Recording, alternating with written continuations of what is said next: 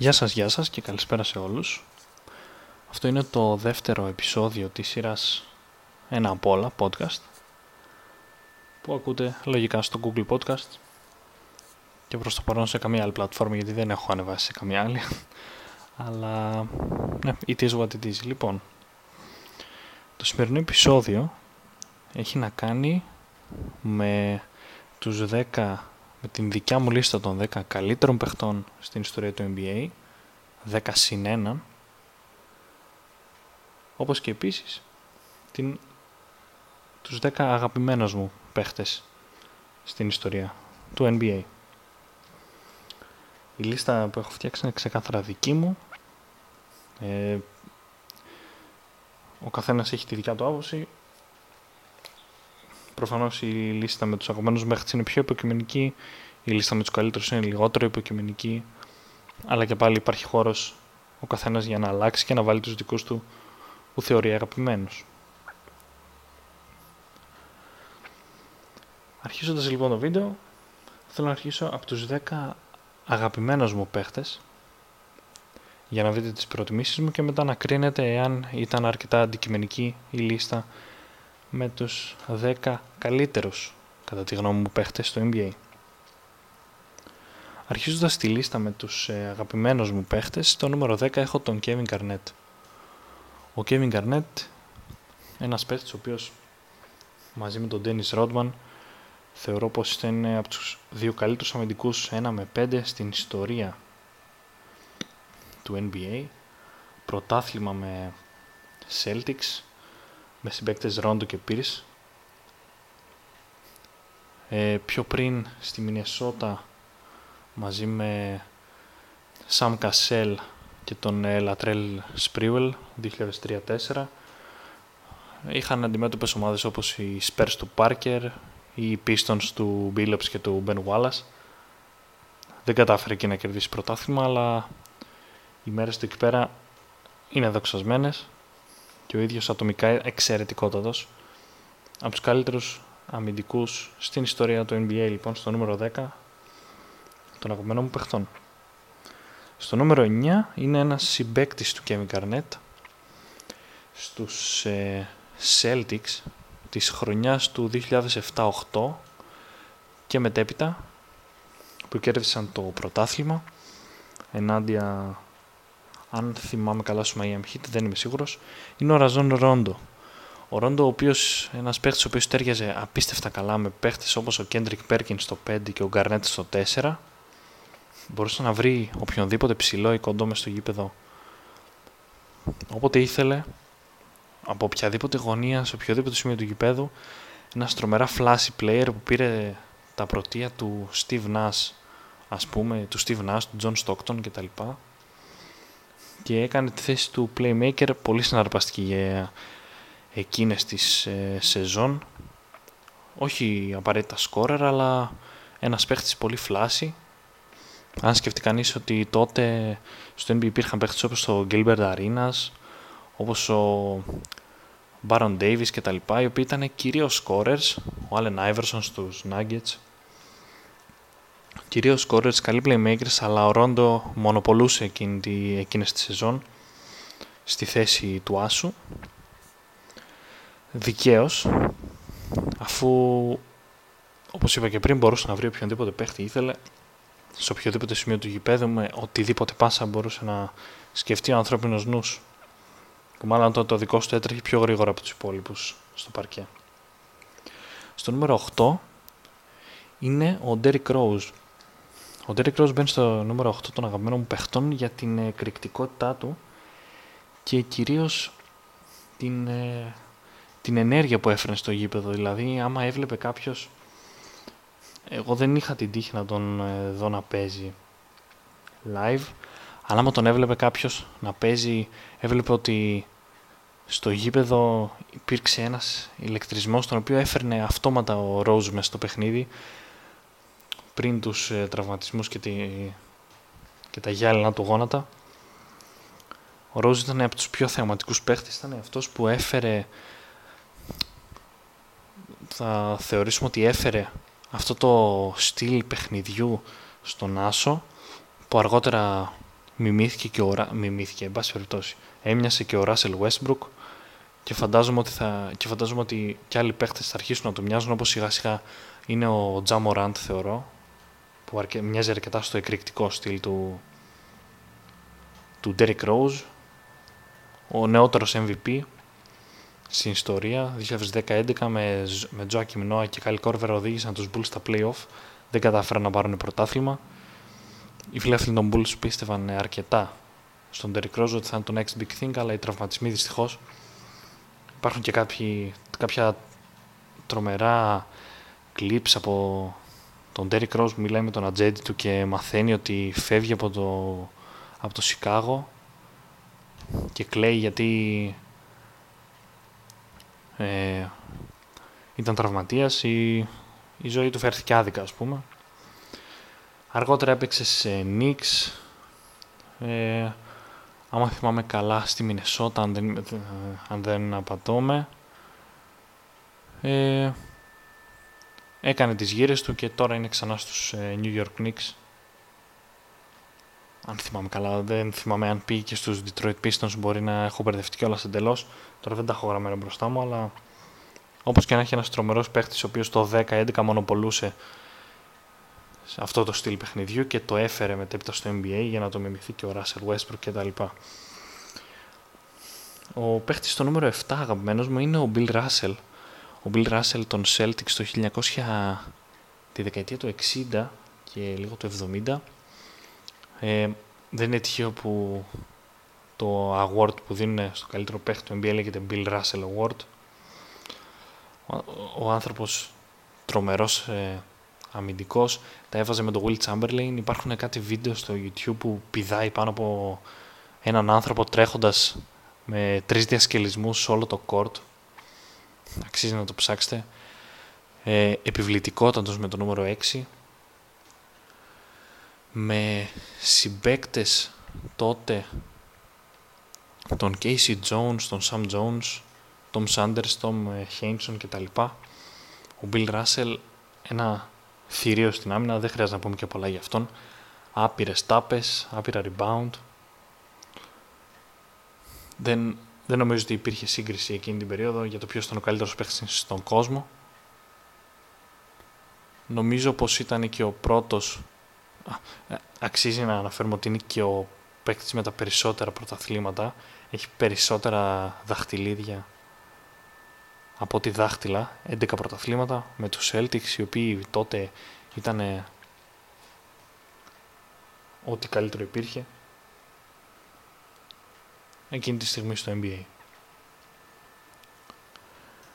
Στο νούμερο 6 βρίσκεται ο Χακίμ Ολάζογον, ο παίχτης των Rockets, ο οποίος ε, άδραξε την ευκαιρία όταν έφυγε ο Μάικλ Τζόρνταν από την Λίγκα το 94-95, αν θυμάμαι καλά, για να παίξει baseball. Τότε ο Χακίμ και οι Rockets του με τον Kenny Smith, τον τώρα παρουσιαστή και τον Robert ε, Μάνισοτ, όπως τον φωνάζουν χώροι, πήραν τα δύο πρωταθλήματα που περίσεψαν μπορούμε να πούμε επειδή ο Τζόρνταν είχε φύγει από τη Λίγκα ο οποίος Χακίμ ο παίχτης ο οποίος έφερε αυτό το αέρινο στυλ στην θέση του 5 έφερε αυτή την, ε, αυτό το footwork το οποίο μιμήθηκαν αργότερα οι Joel Embiid και άλλοι παίχτες όπως ο Tim Duncan άρχισαν να χρησιμοποιούν επιθετικότατες αλλά ταυτόχρονα πάρα πολύ όμορφες κινήσεις στο ζωγραφιστό. Το γνωστό βιντεάκι που κάνει η γιογιό τον ε, Duncan Robinson κάτω από τη ρακέτα με τρεις προσποιήσεις και τρία άλλα με τον Duncan Robinson αποτυχημένα με τον Χακίμ να βάζει το καλάθι. Όπως είπα, δύο πρωταθλήματα. Νομίζω έχει κάνει την πιο πλήρη σεζόν οποιοδήποτε παίχτη στην ιστορία του NBA με MVP, Defensive Player of the Year και πρωτάθλημα. Αν δεν κάνω λάθος, Αφρικανός, Χακίμ Ολάζογον, ε, ένας παίχτης ο οποίος αργότερα ε, έχουμε δει να προπονεί και τον Dwight Howard και τον Joel Embiid όπως προείπα. Και έχει δώσει πλέον ε, τη φλόγα ας πούμε και στους παίχτες του NBA οι οποίοι έχουν αρχίσει να μιμούνται το αέρινο του στυλ στο post. Όπως λέγαμε το Dream Shake. Έξω και το ας το πούμε παρατσούκλι του Hakim The Dream. Ο Λάζογον λοιπόν στο νούμερο 6 στο νούμερο 5 είναι ένας άλλος σέντερ ο Karim Abdul Jabbar δεν έχουμε να πούμε και πολλά για τον Karim Abdul Jabbar ο πρώτος σκόρερ στην ιστορία του NBA 33 ή 34 χιλιάδες πόντους έχει σκοράρει σε ε, ε, περιόδους που δεν υπήρχε καν τρίποντο. Ο ίδιος ήταν μια υπερδύναμη στο, στο post πριν το Hakim πολλά χρόνια πριν με το ιδιαίτερο του Skyhook. Κατάφερε να δώσει το Milwaukee το ένα και μόνο του πρωτάθλημα με συμπέκτη τον Oscar Robertson. Το 1970-71 με συγχωρείτε Κάρμα Αμπτούλ Τζαμπάρ λοιπόν στο νούμερο 5 δεν έχω να πω και πολλά στο νούμερο 4 των αγαπημένων μου παιχτών βρίσκεται ο Αρβίντα Σαμπόνης. Μία έκπληξη ίσως για πάρα πολλούς. Ο Σαμπόνης, ένας παίχτης, ένας ε, λιθονό που ήρθε από την Ευρώπη με τις καλύτερες περγαμηνές για να κάνει ό,τι καλύτερο μπορούσε στο NBA. Ήρθε στο Portland και στους Blazers αλλά δυστυχώς για εκείνον είχε πλέον μεγαλώσει, δεν υπήρχαν πολλές ευκαιρίες για αυτόν να πάει στο NBA λόγω των καταστάσεων στην Ευρώπη εκείνη την περίοδο δεν τον άφηναν να μετακομίσει στην Αμερική για να παίξει μπάσκετ στο Αμερικάνικο πρωτάθλημα σε περίοδο που ήταν ακμαίος, ας το πούμε έτσι. Οπότε δυστυχώς το NBA τον είδε μόνο για λίγο να αγωνίζεται με την φανέλα των ε, Portland Trail Blazers και με συμπέκτη τον Scottie Pippen ο οποίος είχε φύγει μετά το Last Dance και είχε πάει στο Portland τον Detlef Schrempf, Steve Smith και Damon Stoudemire στον Άσο, ο Άρβιντα Σαμπόνης ένας παίχτης ο οποίος είχε τρομερό skill έτρεχε πάνω κάτω α, παρά το τεράστιο μέγεθός του πάνω κάτω συνεχώς στο γήπεδο και υπάρχουν και πολλά διάσημα βιντεάκια με τον Σαμπόνης ενάντια στον Σακύλο Νίλ. Τρομερές μάχες τότε που ο Σακύλο Νίλ είχε μετακομίσει στο Λος Άντζελες μετά το ταξίδι του το ταξίδι του στο Ορλάντο. Σαμπόνης λοιπόν στο νούμερο 4 αγαπημένο μου παιχτών. Στο νούμερο 3 βάζω τον ε, Kobe Bryant ο... δεν έχουμε να πούμε πολλά για τον Kobe Bryant. Πέντε πρωταθλήματα. Ό,τι κοντινότερο έχουμε δει σε Michael Jordan σε στυλ παιχνιδιού. Το έχει πει και ο ίδιος ότι ο Μάικλ Τζόρνταν ήταν σαν μεγάλος του αδερφός. Πέντε πρωταθλήματα.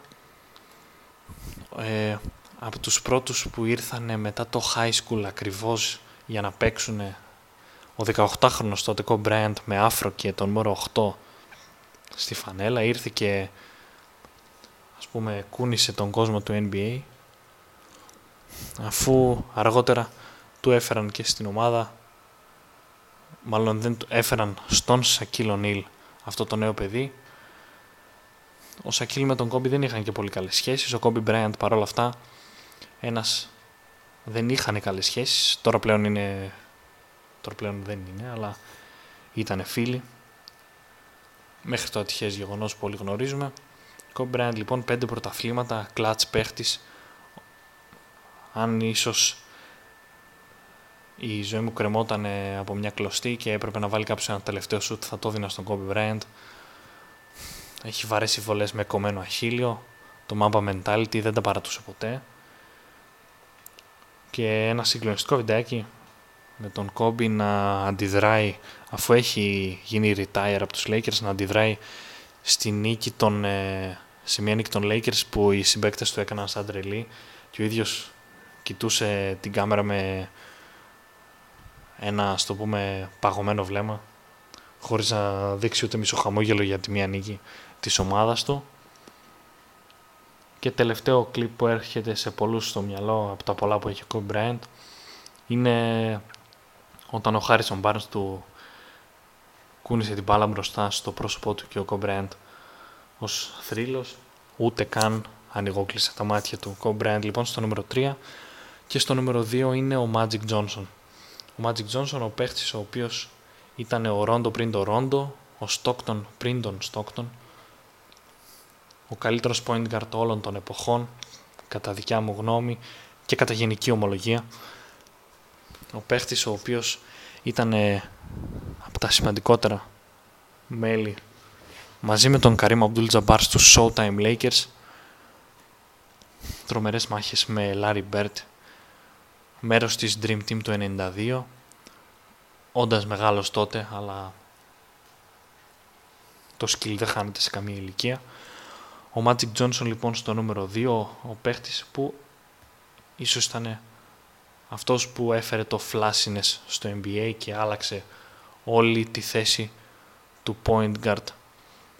Παίχτες που μας θυμίζουν σήμερα τον ε, Magic Johnson στο στυλ παιχνιδιού ξαναλέω και μόνο είναι ίσως ο, ο Ben Simmons λόγω του ύψους και του στυλ παιχνιδιού. Δεν μπορείς να πεις ότι ο, ο Magic Johnson ήταν και τρομερό σουτέρ. Σίγουρα καλύτερος από τον Ben Simmons αλλά δεν ήταν και ο καλύτερος σουτέρ. Το χαρακτηριστικό ήταν η πάση στον ευνηδιασμό με συμπέκτον Καρίμ και αυτά τα, τα εξαιρετικά plays και πολύ γνωστός επίσης και για την αφύπνιση για την δράση του ώστε να αφυπνίσει τον κόσμο για τον ιό του HIV από τον οποίο είχε προσβληθεί πολλές πληροφορίες και αυτόν στο ίντερνετ, πολλά βιντεάκια που αξίζει να τσεκάρετε. Magic Johnson λοιπόν στο νούμερο 2 και στο νούμερο 1 αγαπημένο μου παιχτών στην ιστορία του NBA ο αγαπημένος μου παίχτης ever είναι ο Dennis Rodman. The Worm όπως τον ε, λέγανε αντίθετος χαρακτήρας όπως φαίνεται και στο Last Dance. Ο Dennis Rodman παίχτης ο οποίος ήταν ε, ίσως το κλειδί για τα πρωταθλήματα των ε, Bulls τη δεκαετία του 90 αφού μετά τους μετά, αρχικά θέλω να προσθέσω ότι τον θαυμάζω πάρα πολύ για, τη, για τις χρονιές του στο Detroit που τότε δεν είχε τόσο όγκο, ήταν ένα νέο παιδί από δύσκολα, δύσκολα παιδικά χρόνια. Είχε φτάσει στο Detroit ως ένας, ένα, ένα αθλητικό τριαροτεσάρι, τρομερός αμυντικός και ο καλύτερος rebounder στην ιστορία όλων των εποχών. Από ό,τι έχετε καταλάβει το μοτίβο αγαπημένων παιχτών, ε, περιέχει κυρίως senders και ανθρώπους οι οποίοι ήταν ας πούμε θυσμένοι με το να παίζουν μέχρι και το τελευταίο play. Σαν να ήταν το σαν να ήταν μάλλον το τελευταίο τους play.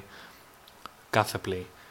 Ο Ντένις Ρόντμαν λοιπόν ο αγαπημένος μου παίχτης όλων των εποχών λόγω του πάθους του λόγω του πάθους του για κάθε μπάλα, κάθε κατοχή μετράει, έκανε όλη τη βρώμικη δουλειά μου στο παιχνίδι. Και ο, ο εγωκεντρικός του χαρακτήρας είναι κάτι το οποίο θεωρώ ότι τον κάνω να ξεχωρίζει, γι' αυτό και είναι ο αγαπημένος μου παίχτης όλων των εποχών. Περνώντας λοιπόν στην ε, λίστα των 10 καλύτερων παιχτών στην ιστορία του NBA που έφτιαξα πριν λίγο πρόχειρα. Θέλω να προειδοποιήσω ότι δεν υπάρχει ο Kobe Bryant σε αυτή τη λίστα. Για λόγους δικούς μου δεν θεωρώ ότι κάποιος από τους παίχτες που βρίσκονται στην παραπάνω δεκάδα μπορούν να αντικατασταθούν από τον Kobe Bryant. Όχι επειδή ο Kobe Bryant ήταν κακός παίχτης, αλλά επειδή οι υπόλοιποι είναι πολύ καλοί παίχτες.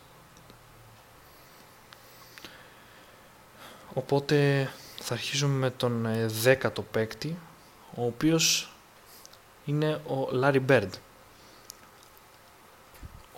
Από τους καλύτερους λευκούς παίχτες που έχουν αγωνιστεί στο NBA. Οι μάχες του με τον Michael Jordan, τον Michael Jordan ήταν ακόμη νέος και είχε φτάσει στο NBA.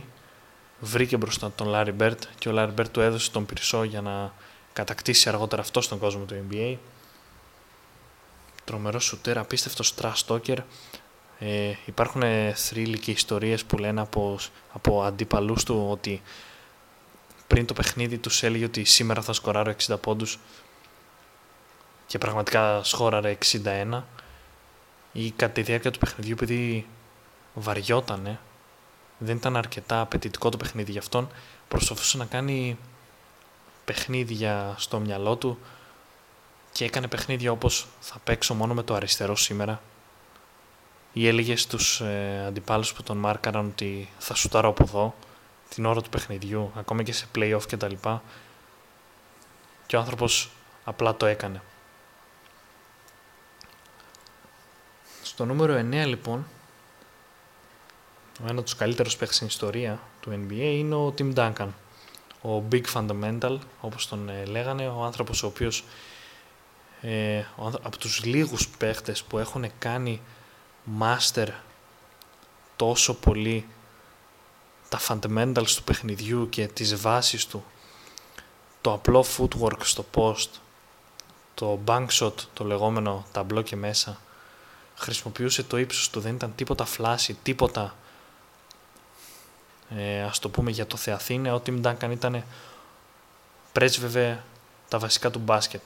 Και θεωρώ πως εδώ που έχουμε φτάσει σήμερα με το NBA και όλη, την, ε, όλη αυτή την ε, έξτρα σάλτσα που βάζουμε όλοι με τον Στεφ Κάρη να έχει φέρει όλο αυτό το, το τρίποντος στο παιχνίδι παίχτες όπως ο Derrick Rose που προανέφερα με όλο αυτό το flashiness κτλ θεωρώ ότι τα παιδιά στις ακαδημίες δεν θα έπρεπε να κοιτάνε σε φιλμ τον Κάρι και τον Ρόζ αλλά θα έπρεπε να κοιτάνε τον Tim Duncan για το ήθος του και για τις κινήσεις του στο παιχνίδι. Ήταν απλοϊκός και απολαυστικός. Πέντε πρωταθλήματα επίσης, με συμπαίκτη αρχικά τον ε, ε, Duncan Robinson, τον Ναύαρχο και νομίζω πως είναι και ο μόνος παίχτης ο οποίος έχει παίξει σε τρεις δεκαετίες μαζί με τον Vince Carter. Ο Vince Carter πρέπει να έχει προλάβει να παίξει σε τέσσερις δεκαετία του 90, 2000, 2010 και 2020-2021 και τη δεκαετία του 20 μετέπειτα. Στο νούμερο 8 βάζω τον Όσκαρ Ρόμπερτσον. Ο Big O, όπως λεγόταν, συμπέκτης του Καρύμ Αμπτούλ Τζαμπάρ τη δεκαετία του 70-71 όταν οι Bucks πήραν το πρώτο πρωτάθλημα, όπως προείπα. Ο κύριος Triple Double πριν έρθει ο, ο Russell Westbrook και σπάσει όλα τα ρεκόρ. Δεν μπορούμε να μην δεν τον έχουμε στη λίστα. Ένας τρομερός αθλητής που προφανώς κανείς μας δεν πρόλαβε να δει αλλά οι θρύλοι που ακούγονται γι' αυτό είναι τρομεροί. Και δυστυχώς ή ευτυχώς τα ρεκόρ του έχουν καταρριφθεί πλέον από τον ε, Russell Westbrook, ο οποίος προφανώς και δεν μπορεί να μπει σε μια λίστα top 10 καλύτερων όλων των εποχών, ακόμα και αν έχει σπάσει το ρεκόρ του Oscar Robertson για τα triple doubles, γιατί ο Oscar ήταν παραπάνω από triple double, ήταν παραπάνω από αριθμούς. Ήταν ηγέτης μαζί με τον Καρύμ και οδήγησαν μια ομάδα όπως το Milwaukee ενάντια στους ε, Lakers του Wilt και ταυτόχρονα στους ε, Knicks του Dave DeBusser και του Walt Fraser σε πρωτάθλημα. Οπότε λοιπόν στο νούμερο 8 ο Oscar Robertson, ο Big O, ο Mr. Triple Double. Στο νούμερο 7 ε, έχω προσθέσει τον Shaquille O'Neal πάνω από τον Robertson, Duncan και Larry Bird όπως προανέφερα. Ε, ο Σακίλ Ονίλ, ο πιο dominant παίχτης στην ιστορία του παιχνιδιού, δεν υπήρχε και δεν υπάρχει και δεν θα υπάρξει, φαντάζομαι, παίχτης όπως ο Σακίλ Ονίλ με τη δικιά του ιδιοσυγκρασία, τη δικιά του τεχνική και τη δικιά του δύναμη και επιβλητικότητα στο NBA δεν θεωρώ ότι υπάρχει κανένας παίχτης που να μπορεί πραγματικά να μαρκάρει αυτόν τον άνθρωπο ε, απίστευτα ψηλός, θηριώδης, ε, για το μέγεθός του τρομερή κίνηση στο post και τρομερό ανεβοκατέβασμα του παρκέ όποτε τον χρειαζόταν η ομάδα του. Και παρόλα αυτά ο ίδιος ε, υποστηρίζει ότι ήταν τεμπέλη στην προπόνηση και το ότι αν δούλευε παραπάνω θα ήταν ο καλύτερος παίχτης στην ιστορία του παιχνιδιού. Και να σου πω και την αλήθεια το πιστεύω δεν υπήρχε άλλος παίχτης που μπορούσε να πάει κάτω από τη ρακέτα και να κάνει καλύτερα πράγματα από ό,τι έκανε ο Σακυλονίλ. Η ρακέτα ήταν το σπίτι του και για πάντα θα είναι ο πιο dominant παίχτης όλων των εποχών.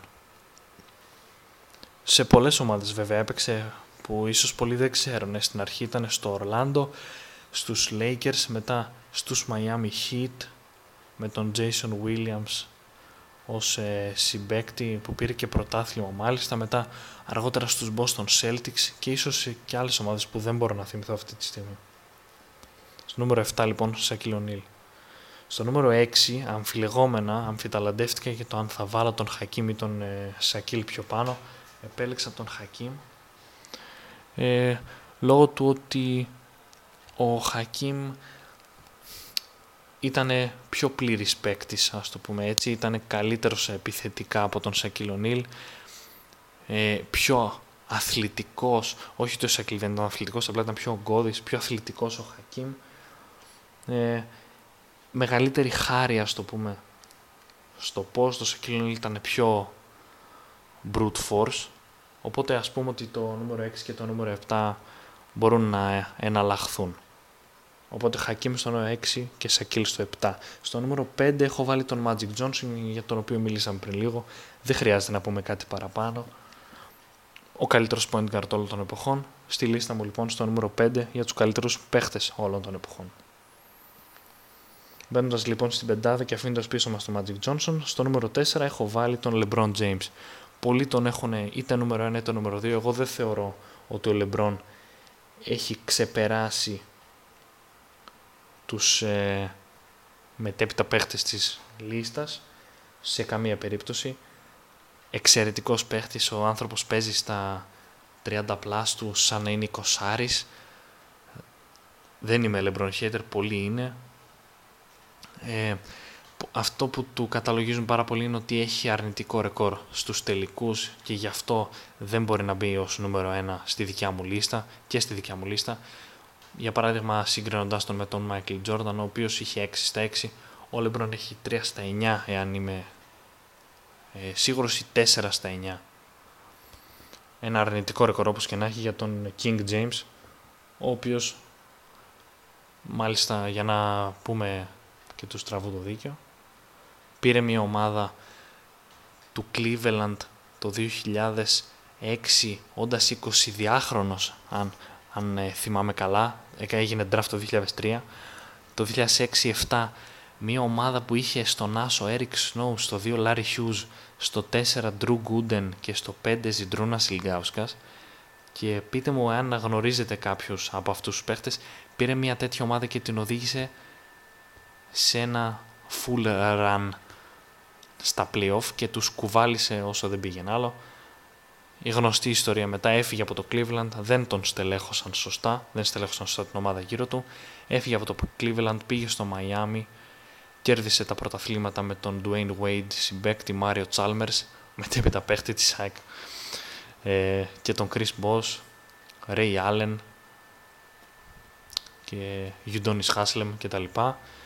Αργότερα ξαναγύρισε στο Cleveland, έδωσε αυτό που πολλοί θεωρούν ότι χρώσταγε στην πόλη του Cleveland ένα πρωτάθλημα ε, και μετά πήγε και στο Los Angeles όπου βρίσκεται ακόμα και χάρισε και εκεί πέρα ένα ακόμα πρωτάθλημα. LeBron James λοιπόν στο νούμερο 4. Στο νούμερο 3 βάζω τον Will Chamberlain.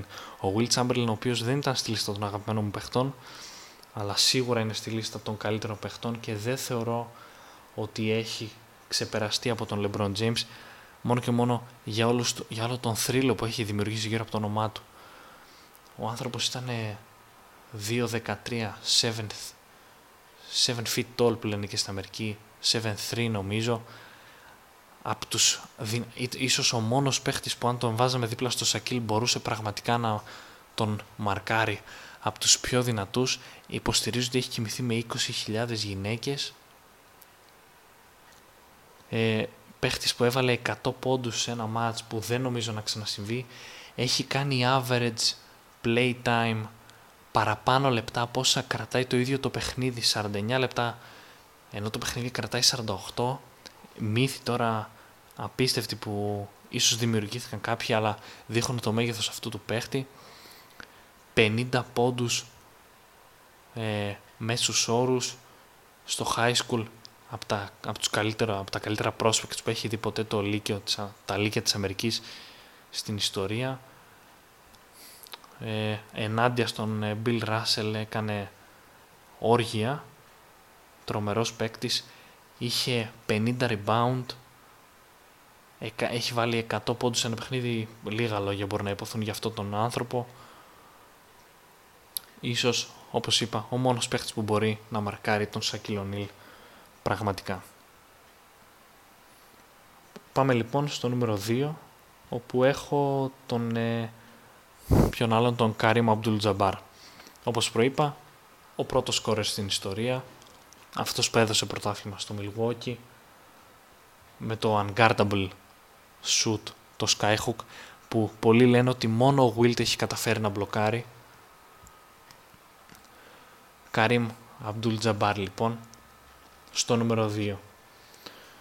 Στο νούμερο 1 έχω, νομίζω πως όλοι καταλάβατε πλέον, είναι ο Μάικλ Τζόρνταν.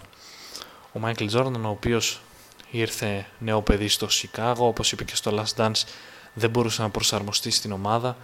Σιγά σιγά όμως έγινε ο καλύτερος παίχτης της και έβαλε το Σικάγο στο χάρτη, όπως μεταφράζουμε και την έκφραση από τα αγγλικά στα ελληνικά. He placed them on the map. Ο Μάικλ Τζόρνταν, ο οποίος από το 88-89 έχει συμπαίκτη τον Σκότι Πίπεν, τον Τζον Πάξον, Bill Cartwright και Horace Grant, ο οποίος Horace Grant αργότερα πήγε στους Magic για να γίνει team up με τον Shaquille O'Neal.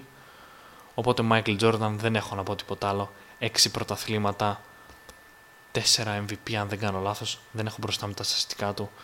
Ο καλύτερος και πληρέστερος παίχτης στην ιστορία του αθλήματος.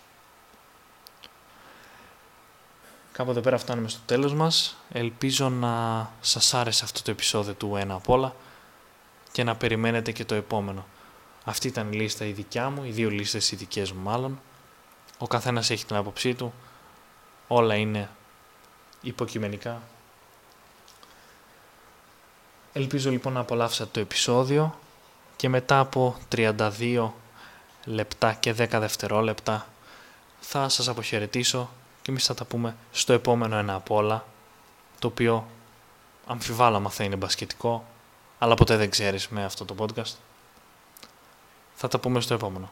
Ευχαριστώ που με ακούσατε. Καλή συνέχεια.